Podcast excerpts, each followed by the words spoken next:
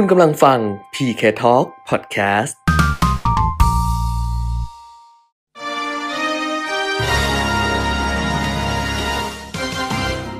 รายการเงินทองต้องรู้ โดยขวัญชนกวุฒิกุลและปิยมิตรยอดเมือง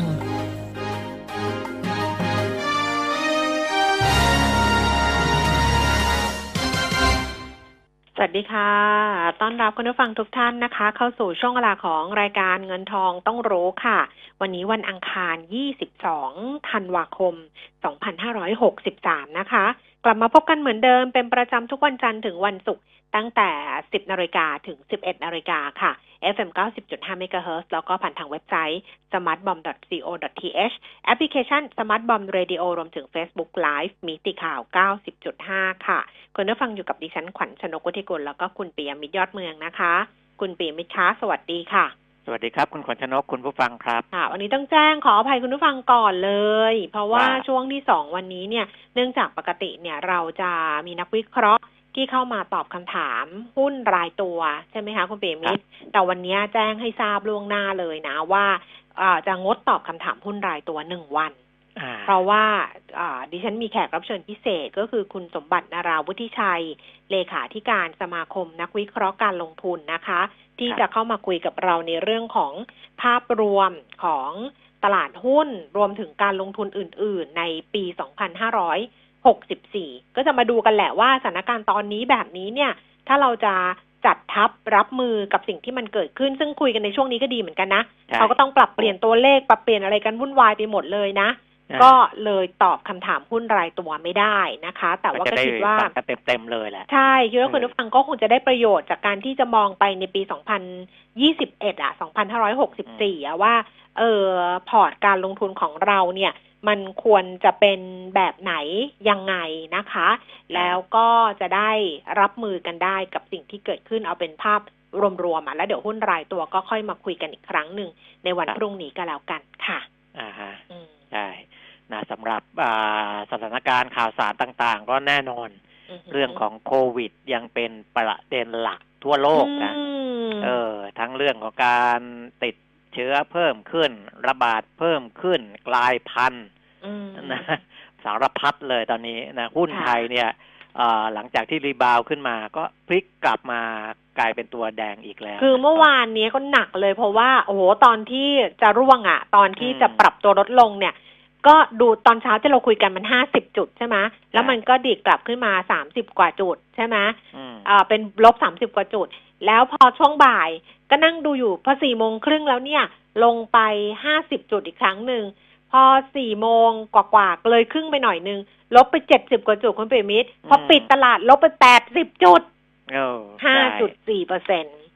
นะก็เออเอ่อจริง ๆ มีการมองกันว่าพันสี่ร้อยน่าจะ rebound แล้วก็ rebound จริง ๆ นะแถวๆนั้นก็คือก็คือมีการดีดกลับมาถึงพันสี่ร้อยสิบห้าค่ะ นะครับ ก็บวกไปสิบสามจุด แต่ก็อ่าต้านแรงขายไม่ไหวค่ะก็ลดลงต่อไปนะคตรัอบนนี้ตลาดหุ้นบ้านเราเนี่ยต่ำกว่าระดับ 1,400 จุดมาเรียบร้อยแล้วนะคะอืม10นาฬิกา 10 นาทีแต่ชนีราคาหุ้น 1,394.73 จุดลงไป 7.05จุด0.50%มูลค่าการซื้อขาย 12,520 ล้านบาท ไม่ตอบคำถามหุ้นรายตัวก็ดีเหมือนกันเออ จะมันจะได้ไม่เครียด เดี๋ยวดูแบบว่า เออว่าภาพรวมๆเป็นยังไงทิศทามัใช่ไหมตั้งนะสติกันนิดนึงเออ ตั้งคสรับติดึงสติกันหน่อยนึงก็แล้วกันเอออะส่วนคราวนี้ สิ่งที่มันอ่ามาพร้อมกับเรื่องของการระบาดระลอกใหม่ของโควิด -19 เนี่ย ก็คือการฉวยโอกาสคุณแก้มอืมนะตอนนี้เริ่มมีการอ่าขายหน้ากากอนามัยเกินราคานะรวมทั้งอ่าสินค้าอื่น ๆ นะครับ แต่ว่ามันก็พอใช้อยู่นะ มันจริงๆอะมันมีเยอะ แต่ว่าเออเป็นการฉวยโอกาสไงอย่างที่อืมตรังเนี่ย อันนี้ทำค่อนข้างน่าเกลียดอืมนะซึ่งเจ้าหน้าที่เขาไปจับเนี่ย เป็นร้านสะดวกซื้อแห่งหนึ่งอืมนะครับ ก็เอาหน้ากากอนามัยเนี่ยออกมาขายในราคาอันละสิบบาท ติดป้ายเลยนะอืมเอ่อทางด้านของเอ่อเจ้าหน้าที่ ของเขาเรียกว่าผู้อำนวยกลุ่มกำกับ และพัฒนาเศรษฐกิจการค้าของกระทรวงพาณิชย์นะครับเขาก็ไปกับเจ้าหน้าที่ตำรวจเลยนะไปจับเลยนะครับ เพราะว่าอันเนี้ยเป็นการขายเกินราคาตามประกาศของคณะกรรมการกลาง ว่าด้วยราคาสินค้าและบริการฉบับที่ 10 พศ 2563 นะประกาศฉบับนี้ให้ขายหน้ากากอนามัยที่เป็นหน้ากากทางการแพทย์เนี่ย ได้ในราคาไม่เกินชิ้นละ2บาท50สตางค์นะครับ การที่เอาของในร้านออกมาขาย10บาทนะทั้งๆทที่ถ้าซื้อในร้านเนี่ยให้ขายไม่เกินสองบาทห้าสิบสตางค์เนี่ยอันนี้ถือเป็นความผิดนะครับจำคุกไม่เกินห้าปี ปรับไม่เกินหนึ่งแสนบาทนะก็เตือนไว้ด้วยนะครับสำหรับคนที่จะทำอะไรแบบนี้นะฉวยโอกาสที่จะเอาสินค้าราคาปกติมาขาย ในราคาสูง เพราะว่าความต้องการมันเพิ่มขึ้น ไม่ใช่หน้ากากอย่างเดียวนะ อย่างอื่นด้วยนะครับ น่าจะตามมาอีกเป็นละลอกแหละคุณแก้ม ถ้าหากว่าเรื่องของโควิด -19 ยังคงมีการระบาดอย่างต่อเนื่องนะค่ะ อะ โควิด -19 นะคะ ก็ทำให้ทิศทางของตลาดหุ้น จริงๆ เมื่อคืนนี้ตลาดหุ้นที่ยุโรปแล้วก็ ที่นิวยอร์กนี่ตอนเปิดนี่แบบว่าลงเยอะเลยทีเดียวนะ ดาวโจนส์ก็ลงไปเยอะนะ แต่ว่าดาวโจนส์เนี่ยสุดท้ายแล้วกลับมาปิดบวกได้นะคะ เออ เมื่อคืนนี้นะคะ แสดงว่ามันก็สะท้อนว่ายังมีแรงซื้อเข้ามารองรับแหละนะคือคนกลุ่มหนึ่งเนี่ย มองเอาเอามองในแง่บวกนะครับ คือมองมองเรื่องของวัคซีนมองเรื่องของมาตรการกระตุ้นเศรษฐกิจ ซึ่งผ่านสภาคองเกรสเรียบร้อยแล้ว อะไรต่ออะไร แต่อีกอ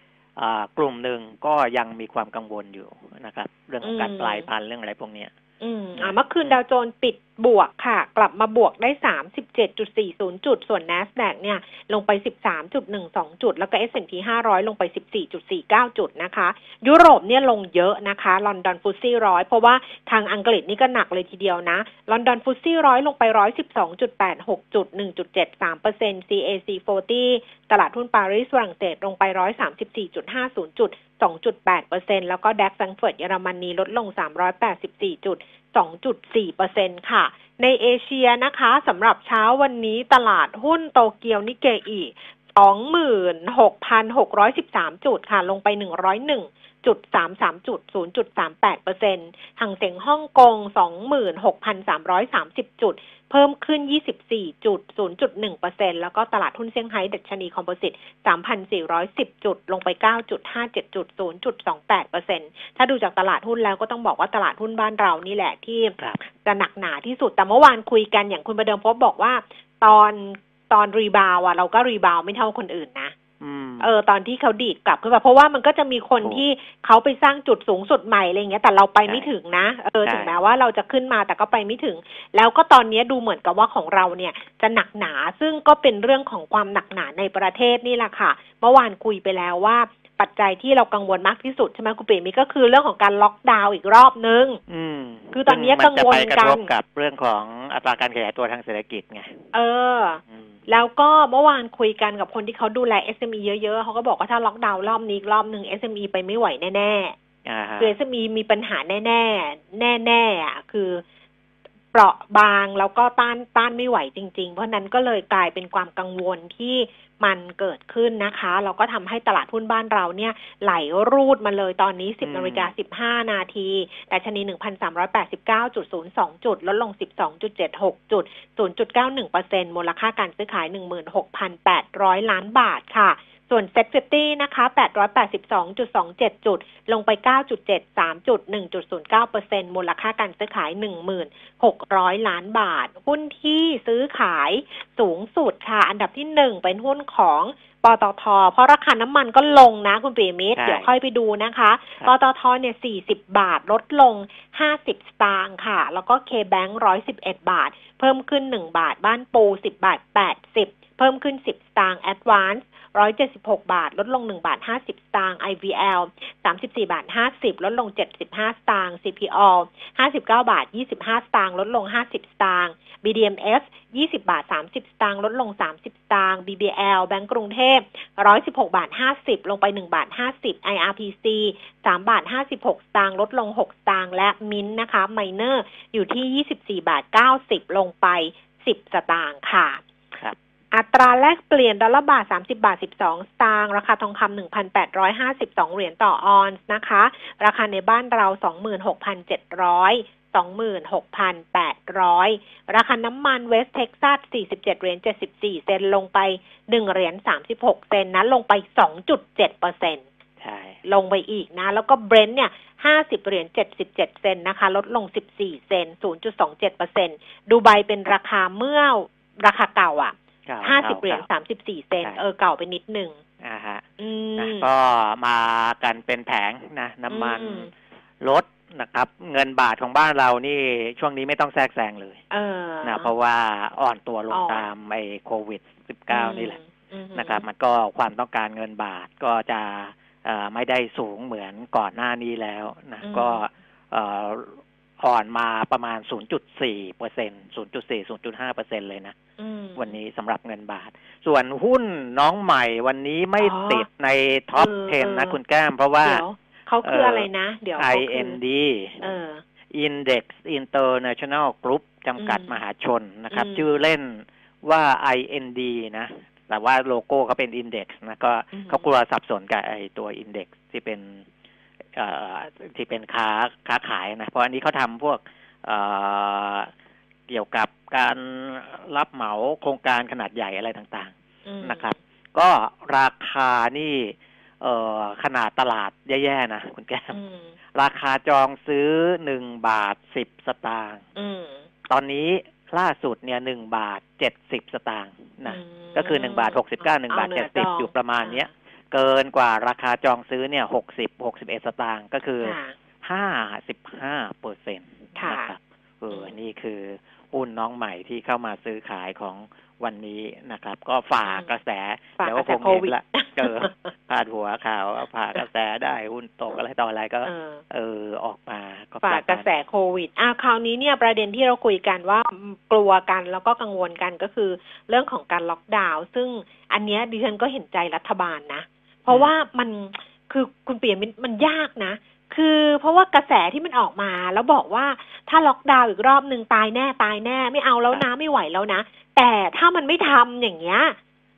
มันก็ใช่ไหมยมันก็ไม่รู้ว่าไอการแพร่ระบาดเพราะรอบตอนเนี้ยเนี่ยเมื่อคืนเนี้ยเราไม่ต้องหลับไม่ต้องนอนกันหรอก เพราะเราก็จะเห็นเห็นข่าวที่แชร์มาในที่ต่างๆอะว่า เดี๋ยวเจอตรงนั้นเจอตรงนี้รถพุ่มพวงใช่ไหมคะครับ ก็สองสามีภรรยาก็ติดอย่างเงี้ยเอ่อร้านอาหารเจ้าของร้านอาหาร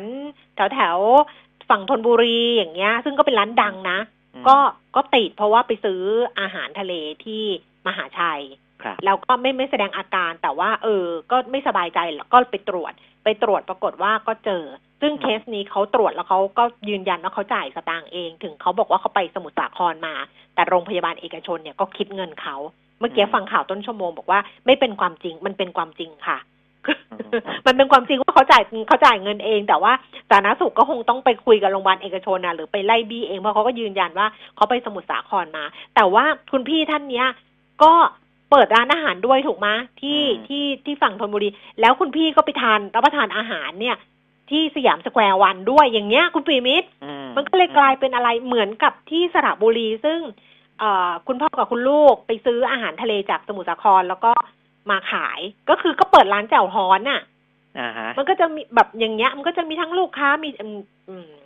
รอบเนี้ย ดิฉันก็นั่งคิดดูว่าตัวตัวดิฉันคิดเองนะคุณปิยมิตรว่ามันแตกต่างกับรอบระลอกแรกไอ้ระลอกใหม่ที่หมอทวีสินบอกเรียกว่าระลอกใหม่เพราะมันระลอกแรกมันจบไปแล้ว ไม่เรียกว่าระลอกสองเนี่ยนะคะ อืมระลอกแรกเนี่ยมันเกิดจากสนามมวยกับสถานบันเทิง ซึ่งดิฉันตัวเองอะดิฉันรู้สึกว่ามันนิชไงอ่ามันเป็นแล้วกลุ่เรามก็แบบไม่ได้เข้าไปเกี่ยวข้องกับเรื่องพวกนั้น เราไม่เกี่ยวมันไกลข้องตัวมันก็เลยรู้สึกมันไม่ได้ใกล้เรามาก มันไกลมันแบบเออมันก็อืมมันก็ไม่ไกลแต่มันก็ไม่ใกล้มาก เพราะมันนิชมากมันแบบสนามมวยสถานบันเทิงทท้องหล่ออะไรอย่างเงี้ยมแต่พอมันเป็นตลาด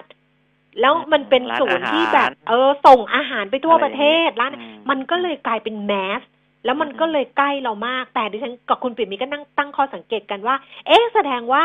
ไอ้ตลาดต่างๆ เนี่ยเขาขาดการควบคุม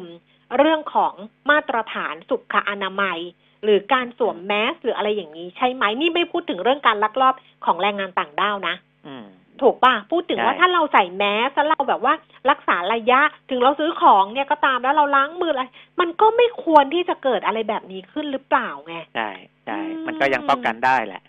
นี่แหละเพราะว่านี่แหลเอ่อจริง ๆ ถ้ายังไม่พูดถึงเคสหลังๆ เนี่ย เคสแรก ๆ เนี่ย คือไปสัมผัสกับผู้ติดเชื้อเนี่ย หลายวันนะ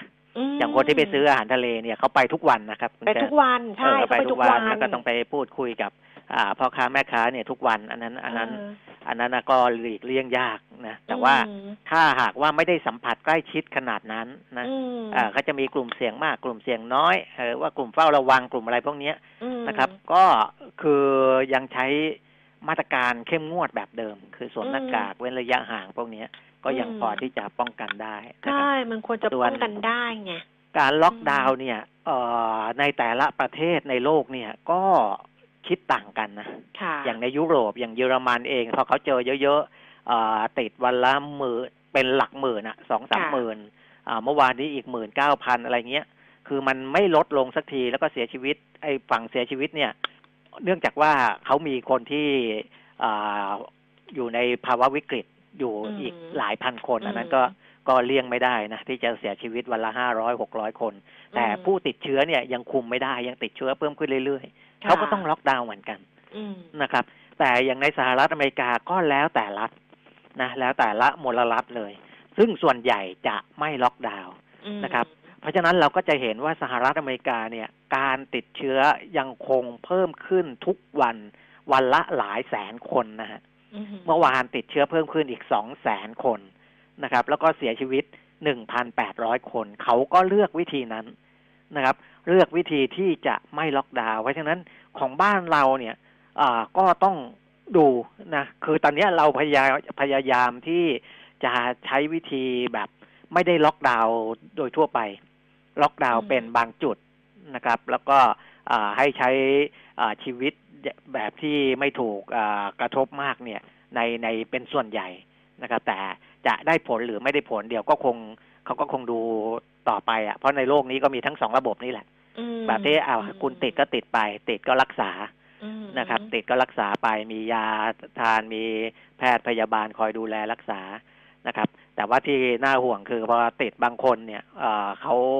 เอ่ออาจจะไม่ได้มีภูมิต้านทานพอนะครับเขาก็จะถูกขับเคลื่อนไปอีกกลุ่มหนึ่งเป็นกลุ่มผู้ป่วยวิกฤตนะซึ่งอันนั้นก็นำไปสู่การเสียชีวิตนะของบ้านเรานี่ยังนะค่ะตั้งแต่เจอติดเชื้อเพิ่มนี่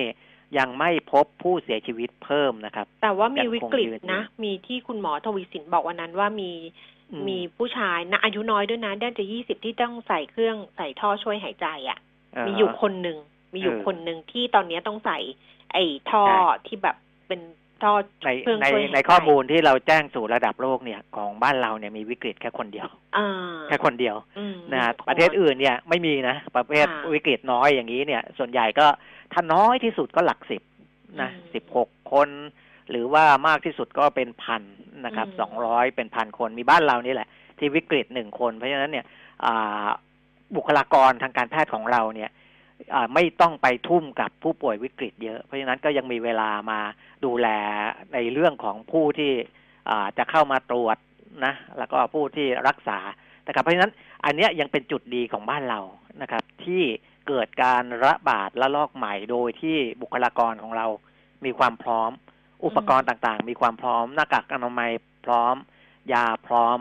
นะแอลกอฮอล์แอลกอฮอล์นี่เมื่อก่อนที่เคยขาดเดี๋ยวนี้ไม่ขาดแล้วเออนะครับอันนี้มีนะเออมีแบบว่ามีเพียงพอนะคะ กับการที่จะดูแลตัวเองเมื่อดิฉันเนี่ยเพื่อนดิฉันอยู่มหาชัยนั้นเลยไง อยู่สมุทรสาครเพราะว่าดิฉันเกิดที่นั่นก็เพื่อนก็อยู่ที่นั่น เมื่อวานเนี่ยเพื่อนก็ลงเฟซบุ๊กแล้วก็ก็ไปดูไอ้ตลาดเนี่ยแหละคือขับรถผ่านดิฉันยังบอกเลยเออเฮ้ยเออไปผ่านทำไมบอกอยากรู้มันก็ขับรถเออผ่านก็อยกสังเกตเอออยากเอจะอสังเกตการณ์เป็นสังเกตตอนการนี้ณ์ทุกคนเป็นผู้สังกตสื่อข่าวได้หมดนะคุณแก้มใช่สังเกตการณ์ก็คือเขาก็ถ่ายรูปมาตลาดมันก็ว่างอยู่แล้ว เพราะว่าเขาปิดนะคะแต่ว่าก็จะมีชุด PPE อะก็จะเป็นเจ้าหน้าที่อะ คุณเปรมิตรเดินแบบว่าอยู่ในนั้นน่ะครับเป็นแบบเออชุดแล้วก็ลวดหนามกั้น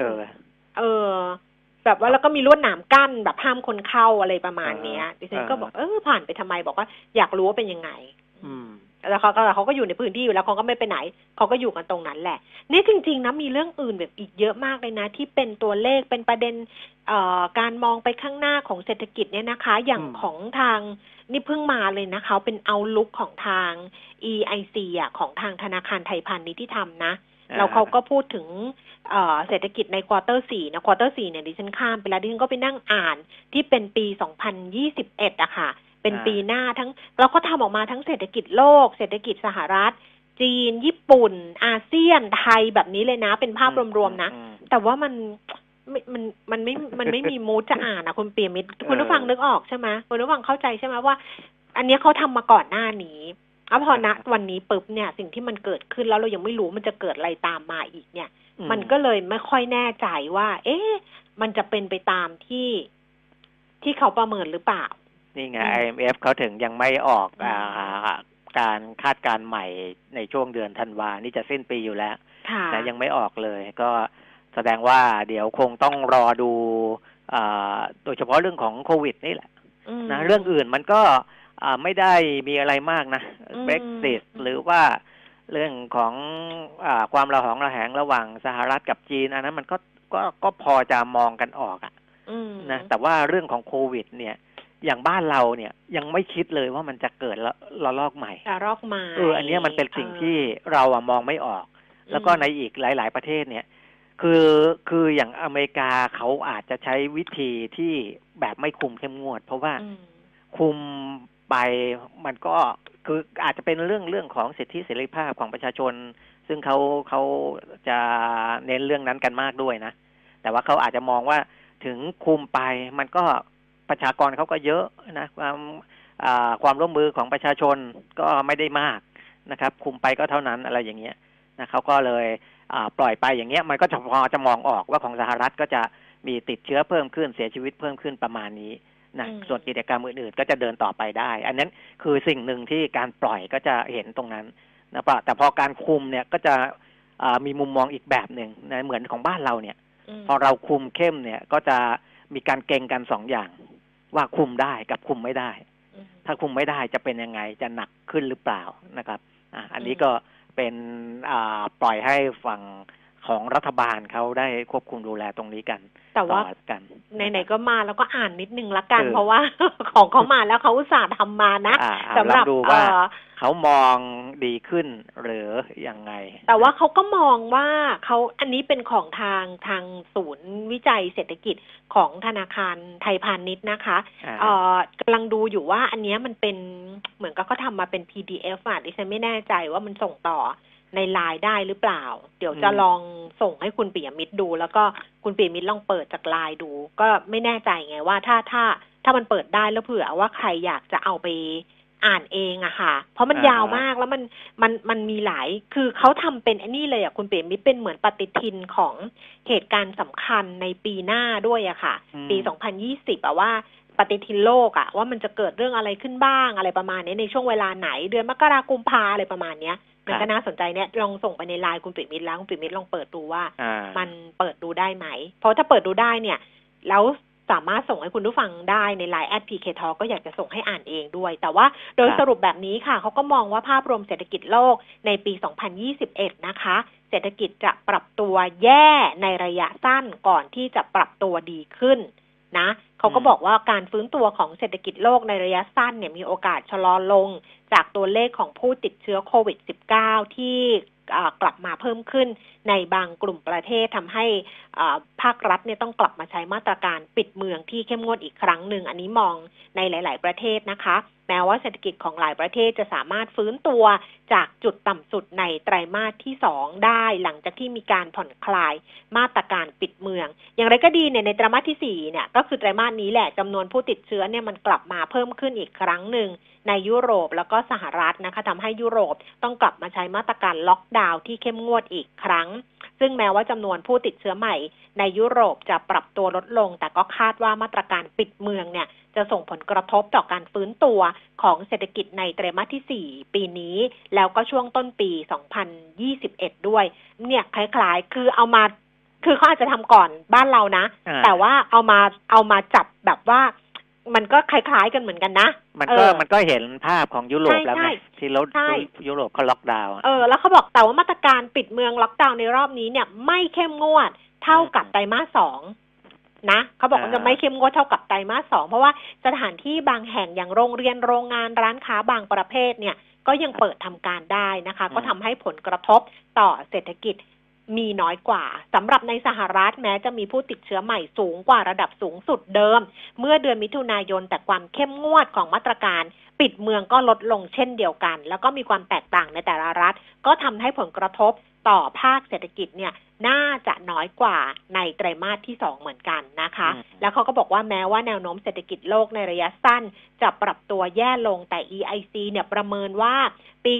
2021 เศรษฐกิจโลกจะกลับมาฟื้นตัวได้จาก 3 ปัจจัยบวกค่ะ สามปัจจัยบวกที่ว่าก็คือหนึ่งวัคซีนนะการค้นพบและแจกจ่ายวัคซีนเขาบอกอันนี้เนี่ยวัคซีนจะเป็นปัจจัยสำคัญต่อการฟื้นตัวของเศรษฐกิจโลกทำให้กิจกรรมทางเศรษฐกิจสามารถจะกลับมาดำเนินได้อีกครั้งหนึ่ง เนื่องจากผลกระทบต่อของไวรัสต่อสุขต่อสุขภาพประชาชนจะลดลงอย่างมีนัยสำคัญนะ เรื่องที่สองก็คือมาตรการสนับสนุนจากภาครัฐค่ะ อันนี้จะเป็นอีกปัจจัยสนับสนุนการฟื้นตัว ของเศรษฐกิจในปี 2021 โดยธนาคารกลางทั่วโลกเนี่ยยังคงดำเนินนโยบายการเงินแบบผ่อนคลาย และคงอัตราดอกเบี้ยไว้ในระดับที่ต่ำต่อเนื่องสำหรับนโยบายการคลังเนี่ยหลายประเทศในยุโรปญี่ปุ่นนะคะ ก็ต่อมาตรการเดิมออกไป ก็คาดว่าจะช่วยเป็นมาตรการกระตุ้นเศรษฐกิจชุดใหม่แล้วแล้วแล้วก็คาดว่าจะมีการออกมาตรการกระตุ้นเศรษฐกิจชุดใหม่เนี่ยเพิ่มเติมออกมาด้วยนะครับอันนี้ก็เป็นปัจจัยบวกนะคะ แล้วก็ปัจจัยที่สาม เขาบอกว่าเขาใช้คำนี้นะอืมรอยแผลเป็นทางเศรษฐกิจที่ยังคงมีอยู่ แต่มีแนวโน้มปรับชะลอลงอืมเออ ซึ่งการขยายความก็คือว่าก่อนหน้านี้หลายฝ่ายกังวลต่อการแพร่ระบาดของโควิด -19 แล้วก็มาตรการปิดเมือง ที่ก่อให้เกิดเป็นรอยแผลเป็นทางเศรษฐกิจ จากการว่างงานจากการปรับจากการปิดกิจการที่สูงขึ้น แต่ว่าข้อมูลล่าสุดเนี่ยบ่งชี้ว่าอัตราการว่างงานเริ่มปรับตัวดีขึ้นในหลายประเทศ และครับจำนวนธุรกิจที่ปิดกิจการก็เริ่มปรับตัวลดลง นอกจากนี้สัดส่วนผู้ว่างงานส่วนใหญ่ยังเป็นผู้ว่างงานชั่วคราวค่ะซึ่งในในเวลาที่เศรษฐกิจมันกลับมาฟื้นตัวแรงงานกลุ่มนี้ก็มีโอกาสจะกลับมาทำงานได้ เร็วกว่าผู้ว่างงานแบบถาวร อันนี้เป็นสามปัจจัยที่เขามองว่าเป็นปัจจัยบวกสำหรับเศรษฐกิจในปี 2021หนึ่งวัคซีน สองอืมก็คือมาตรการของรัฐกระตุ้นเศรษฐกิจแล้วก็สามก็คือไอ้เรื่องการว่างงานการปิดกิจการอะไรอย่างเงี้ยอันนี้มีมีแนวโน้มชะลอลในงระดับโลกนะ ระดับโลกถูกไหมใช่ทีระนี้ดับในโลประกเทศไทยเนี่ยน่าสนใจเหมือนกันนะคุณแก้เอวอในประเทศไทยเนี่ย ปีนี้ก็ปรับลดอ่าปรับปรับปรับตัวเลขกันนะอืมจากปีนี้ที่จะติดลบ 7.8สำหรับอืมเศรษฐกิจหรือว่า GDP นะครับ ก็เหลือ 6.5 ติดลบ 6.5อืมปีนี้ ส่วนปีหน้าเดิมคาดว่าจะโต 3.5อืมก็เป็นโต 3.8อืมนะครับ อันนี้จะสอดคล้องกับที่ผมเอาตัวเลขของ IMF แล้วก็สำนักต่างๆ มาพูดก่อนหน้านี้ว่าอืมปีนี้ติดลบน้อยลง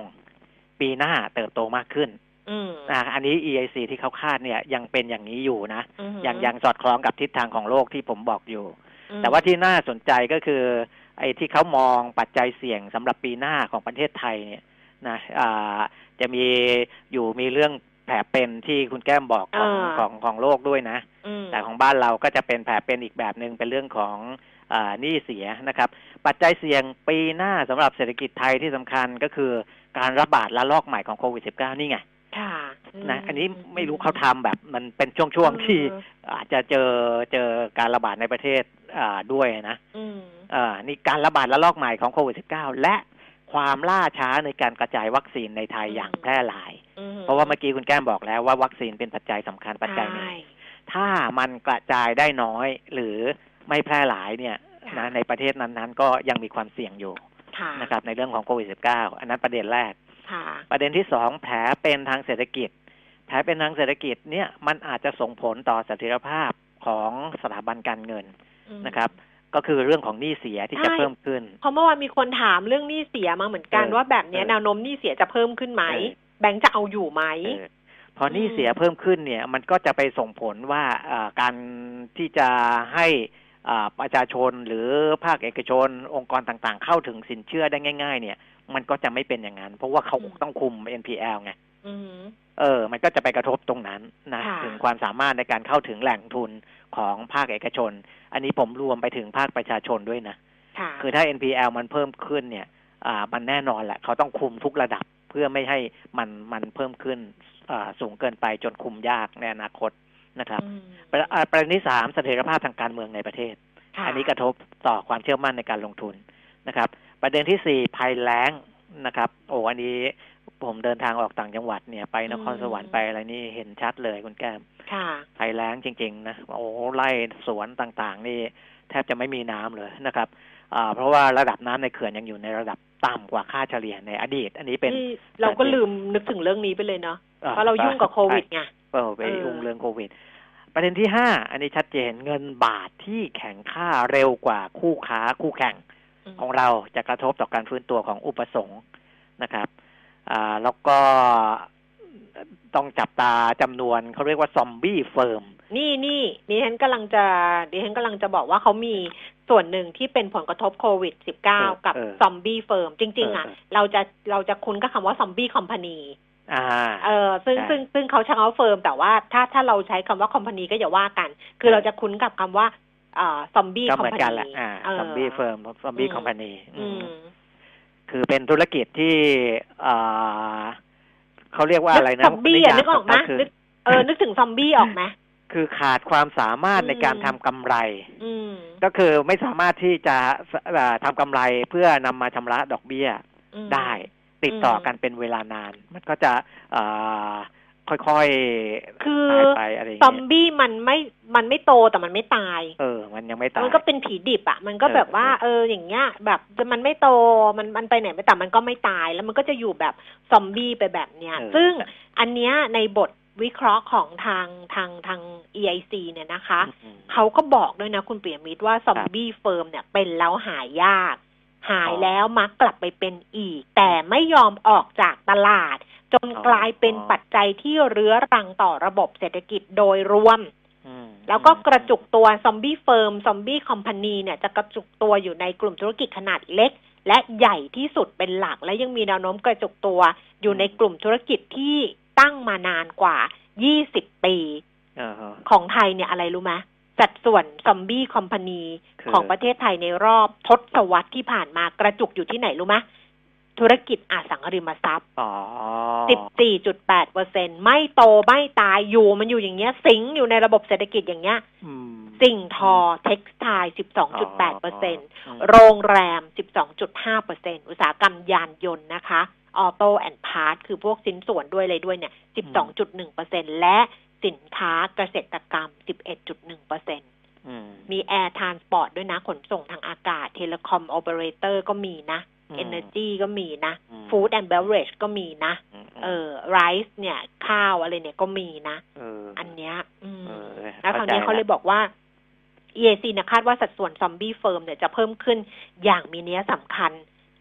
อืมในช่วงสองปีก็คือ2020ถึงเออ 2022 หลังวิกฤตโควิด 19 ซึ่งสวนทางกับวิกฤต hamburger crisis ปี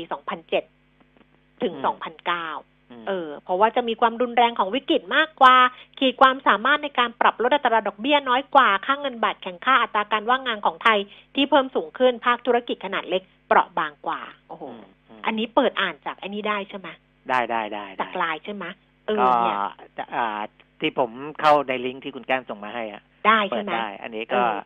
นะเดี๋ยวถ้าเกิดว่าใครอยากคุณผู้ได้ฟังสนใจให้ให้ให้ทักเข้ามาใช่ไหมใช่ให้ทักเข้ามา เพราะว่าเฉพขอเฉพาะธุรกิจซอมบี้ไม่ได้จริงๆค่ะ ต้องเอาไปทั้งอันเลย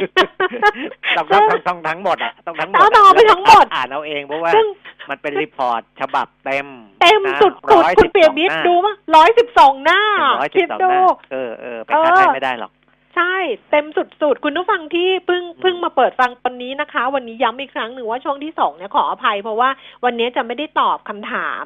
เรื่องหุ้นเนื่องจากว่านักวิเคราะห์ที่จะคุยกันเนี่ย วันนี้ไม่สะดวกที่ตอบคำถามรายตัวพอดีมีคุณผู้ฟังถามเข้ามา ก็เลยย้ำอีกครั้งว่าช่วงที่สองวันนี้จะเป็นคุณสมบัติ นราวุฒิชัย เลขาธิการสมาคมนักวิเคราะห์การลงทุนนะคะ เราก็เลยจะคุยเป็นภาพรวมๆนะพักเรื่องของหุ้นรายตัวไว้เดี๋ยวพรุ่งนี้ ค่อยมาว่ากันกันแล้วกันนะ โอ้โหคุณปิยมิตรใน zombie firm เขานี่เขาเขียนละเอียดเยอะมากเลยนะ ก็ก็หัวข้อเขาเนี่ยเออของเปเปอร์ตัวนี้เนี่ย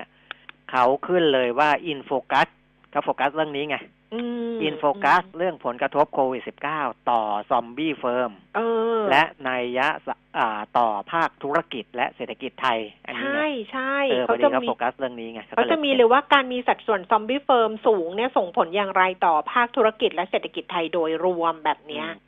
นะ เออคือน่าสนใจคือเราต้องอ่านนะเนี่ย พวกนี้มันมันดิ้นยากคุณแก้มอืมนะเราก็มีรู้จักบริษัทพวกนี้อยู่มคืออ่าที่ผ่านมา คือเขาเขาก็ใช้ทุนที่สะสมมาอืมไปหมดแล้วอือหือเนี่ยทีเนี้ยการที่ใช่จะระดมทุนใหม่เนี่ย มันก็ทำได้ยากอืมนะแต่ธุรกิจเขาไม่ตายนะ ไม่ตายไงเออไม่คือธุรตายกิจเขาได้ แต่เขาโตไม่ได้ ถ้าอืมไม่มีทุนใหม่เข้ามาอัดฉีดอืม ซึ่งทุนใหม่เนี่ยเขาหาไม่ได้แล้ว เพราะว่าอืมที่ผ่านมาเขาไปจมไปเยอะ คือลงไปตรงนั้นก็จม ลงตรงนี้ก็จม ลงตรงนี้ก็ไปไม่ได้อืมนะการที่จะหาก้อนใหม่เข้ามาเติมเนี่ย มันยากอืมมันยากแล้วก็หนี้เดิมมันก็ยังผูกพันอยู่จนถึงปัจจุบันอืมและก็อนาคตนะเพราะฉะนั้นคุณสร้างรายได้ มันก็ต้องเอามาใช้หนี้อืมนะลักษณะนั้นแหละ มันก็ มันก็แต่ธุรกิจที่ถามว่ายังปัจจุบันยังทำยังต้องทำอยู่ไหมทำได้ไหมเขาก็ต้องทำไปหารายได้เข้ามา แต่มันไม่เพียงพอที่จะ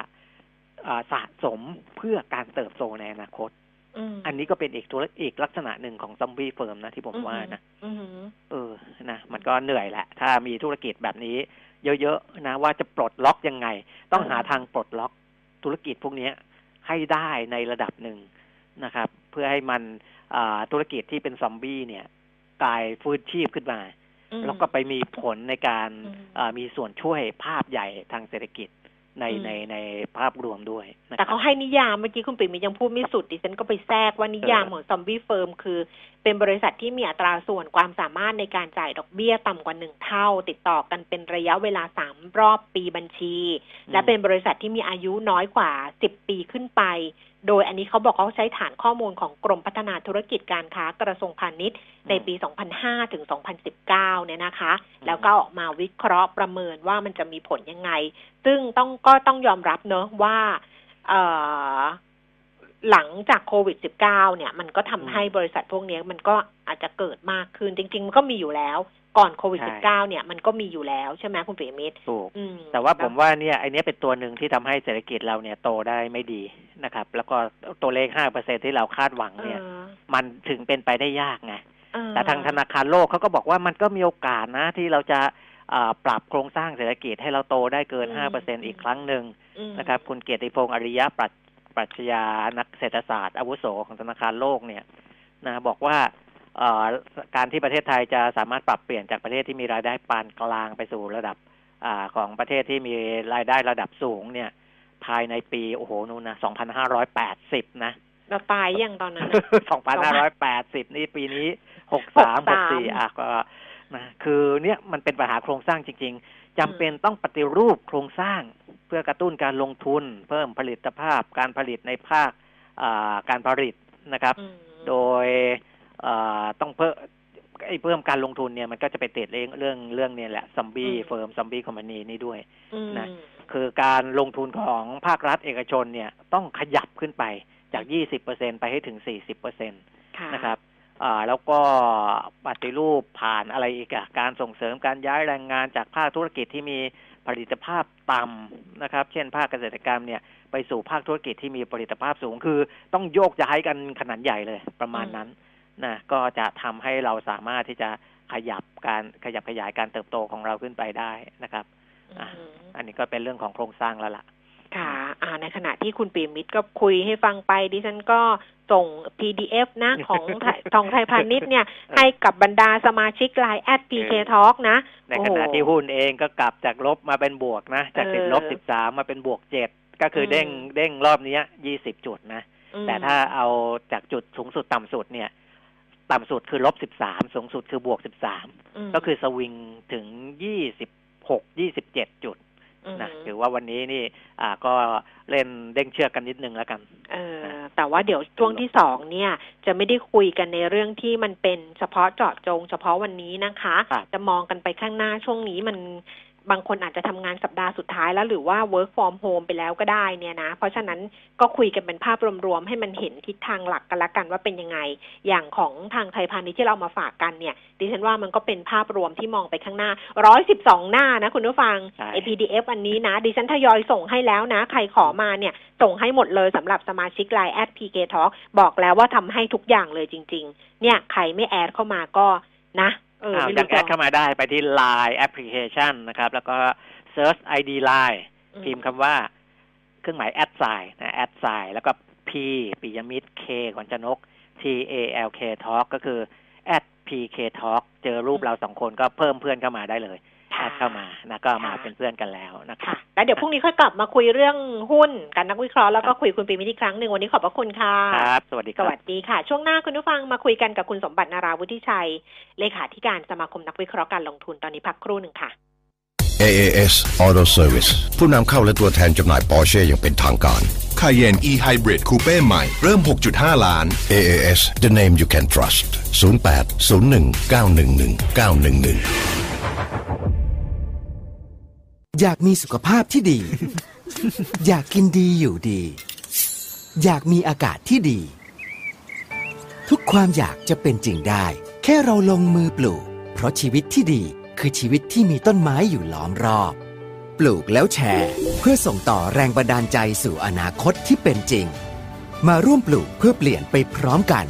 ปลูกที่ใจ เปลี่ยนเพื่อเมืองปตทสารพลังสู่ความยั่งยืน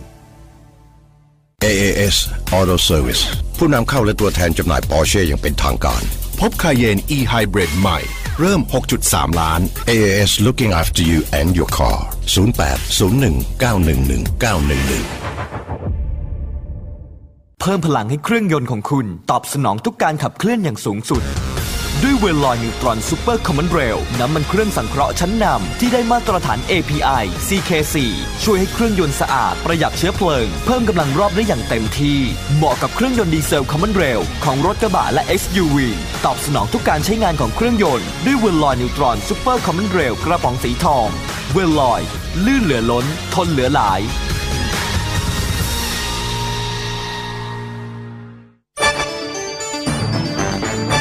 มิติข่าว 90.5 สะท้อนทุกเหลี่ยมมุมของความจริง สนับสนุนโดย น้ำมันเครื่องเวลลอย ลื่นเหลือล้น ทนเหลือหลาย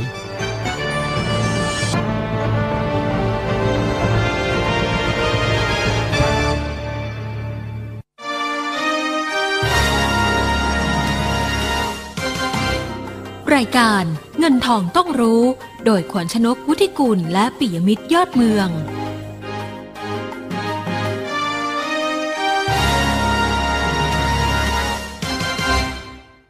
10นาฬิกา48 นาทีค่ะ ช่วงที่ 2 ของเงินทองต้องรู้นะคะ เดี๋ยวเราดูภาพรวมการซื้อขายของตลาดหุ้นไทยก่อน แล้วก็เรียนคุณผู้ฟังอีกครั้งหนึ่งเผื่อใครเพิ่งเปิดมาฟังนะ ว่าวันนี้เนี่ยงดตอบหุ้นรายตัวกันนิดนึงนะคะ เพราะว่าเดี๋ยวเราจะดูภาพรวมๆของทิศทางการลงทุน โดยเฉพาะในปี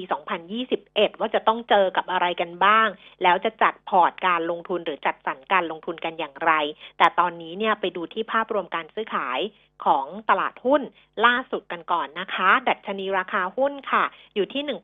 1,402.89 จุด ปรับตัวเพิ่มขึ้น 1.11 จุดนะ ต่ำสุดในย1,388 สูงสุด 1,415 แล้วก็มูลค่าการซื้อขายตอนนี้ 30,000 ล้านบาทค่ะ วันนี้เราจะคุยกันกับคุณสมบัตินาราวุฒิชัย เลขาธิการสมาคมนักวิเคราะห์การลงทุน ตอนนี้รอสายเรียบร้อยแล้วค่ะ พี่สมบัติคะสวัสดีค่ะอ่าสวัสดีครับคุณแก้มครับ ท่านค่ะผู้ฟังครับ ค่ะ โอ้โห แบบว่าไม่ได้คุยกันในรายการนานมาก จริงๆเนี่ยพี่สมบัติเคยเป็นแขกรับเชิญประจำรายการของเราด้วยนะ แต่ว่าตอนหลังภารกิจก็เยอะเหลือเกิน วันนี้วันนี้เรียนเชิญมาเนี่ย เพื่ออยากจะให้พี่สมบัติเนี่ยฉายภาพรวม คือจากที่สัมผัสกับนักวิเคราะห์หรืออาจจะติดตามบทวิเคราะห์หรือว่าคอนเซนแซสต่าง ๆ เนี่ยค่ะ เรามองไปครับปีหน้าเลยมาปี 2021 จากตรงเนี้ยซึ่งวันเนี้ยเราก็ไม่คิดว่าจะเกิดเรื่องของโควิด -19 ระลอกใหม่ขึ้นแต่มันเกิดขึ้นแล้ว อันนี้เนี่ยจะให้หลักคิดวิธีการคิดกับนักลงทุนยังไงดีบ้างคะจุดข้อสังเกตนะครับ ที่จริงตอนรับงานคุณแก้มเนี่ยเอ่อโควิด รอบใหม่นี้ยังไม่มายัยังไม่มาใช่พอมาเนี่ยจะต้องเอ่อเสริมคิดเข้าไปอีกสักนิดหนึ่งนะครับ คือผมสังเกตว่าเอ่อ ที่จริงเนี่ยก่อนที่จะมีรอบใหม่นะครับ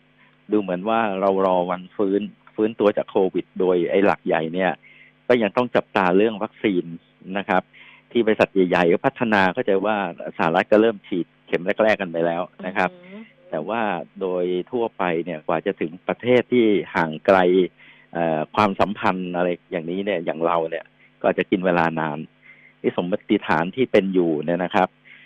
ภายใต้ที่โควิดรอบใหม่เนี่ยยังยังไม่ตีความว่าบานปลายแบบรุนแรงมากนะครับสมมุติอย่างนี้ก่อน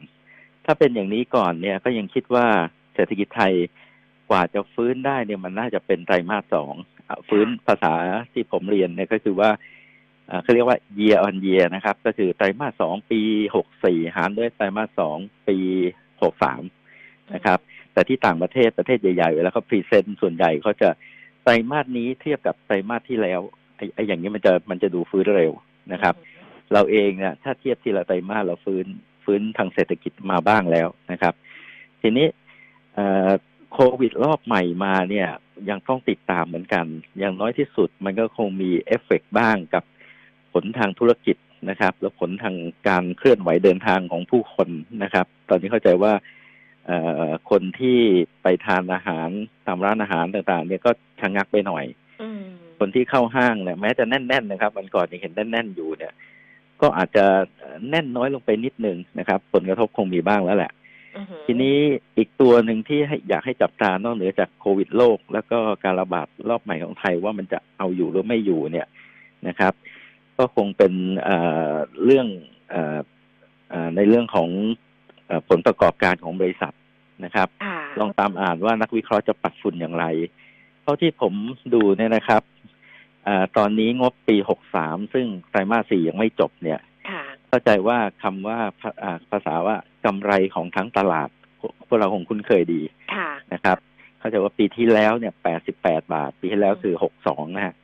ปีนี้ก็ตกมาเรื่อยๆ ขณะนี้ที่ตลาด present ตอนเช้าๆเนี่ยผมเข้าใจว่าอยู่แถวๆห้าสิบเอ็ด ห้ากับหนึ่งนะฮะห้าหนึ่งนั้น PE ก่อนที่หุ้นจะร่วงมาสามวันที่แล้ว นั่นก็ไปแตะประมาณอ่ายี่สิบเก้าเท่านะครับ อันนี้คือกำไรที่ถึงไตรมาสสามเองนะฮะ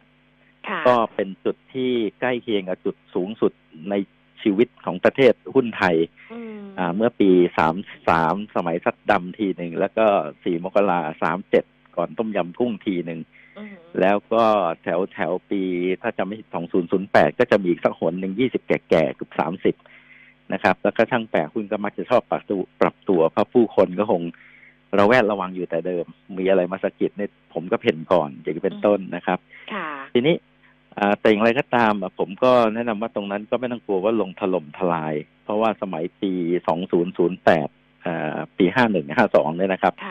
หลังจาก PE ไปสูงสูงเพราะ e a r n i n g ต่ำจากวิกฤตการณ์เนี่ยอรอบรอบหลังเนี่ยหุ้นไม่ได้ลงถล่มทลายนะครับ ตอนนั้นลงประมาณสักสิบเปอร์เซ็นปีห้าห้าหนึ่งห้าสองเนี่ยนะครับ ประมาณห้าสองอ่า PE ที่ไปแตะอ่าเกือบเกือบสามสิบเท่าเนี่ย ก็ทำให้หุ้นนั้นประคองตัวแล้วฮะไซเวย์คือเคลื่อนไปประมาณสักสิบเปอร์เซ็นแต่สิบเปอร์เซ็นถ้าสมัยนี้ก็คงอ่าก็ร้อยกว่าจุดนะครับ ทีนี้เมื่อวันก่อนลงมาแปดสิบแล้วถ้านับจากจุดสูงสุด จริง ๆ ตอนหุ้นไปแตะเมื่อหลายวันก่อนก็คือเกือบเกือบร้อยหนึ่งถึงเมื่อเช้านี้เขาจะมีร้อยหนึ่งเลยใช่ไหมเพราะมีต่ำพันสี่ไปหน่อย ใช่ค่ะ ก็หวังว่าอีกไม่ไกลแล้วก็หลายคนถ้าที่ผมดูท่าทีเนี่ย ตอนนี้ก็มองเงินพันสี่พันสามห้าสิบสำหรับวงจรช่วงอาทิตย์สองอาทิตย์นี้นะครับ ซึ่งก็ใจก็จะผมเองแอบจดเลขเนี่ยก็ตรงกับใจ เพราะว่าสมมติฐานของผมเองเนี่ยปีนี้เออร์เน็งถึงปอเตอร์สี่คงเหลือสี่สิบแปดบาท ไตรมาสสี่ยังลงนะฮะกำไรจะน้อยกว่าเดิมหน่อย แล้วก็อยากแนะนำให้มองปีหกสี่ไปเลยหกสี่เนี่ย อาจจะฟื้นกลับมาที่เจ็ดสิบบาทเจ็ดสิบบาทที่ยี่สิบเท่าอยู่ที่พันสี่อะไรกว้างๆนะฮะจะจำง่ายนะครับ ถ้าสิบแปดเท่ากับพันสองหกสิบแต่ว่ามันก็อาจจะถือว่าค่อนข้างลึกไปหน่อยนะครับ เราจะต้อง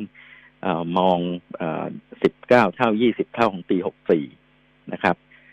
พันสี่ก็เป็นตัวเลขที่เขาเรียกว่า อพอใช้ได้นะครับ ถ้าพันสามห้าสิบก็ดูน่าสนใจขึ้นสำหรับการมองยาวนะครับ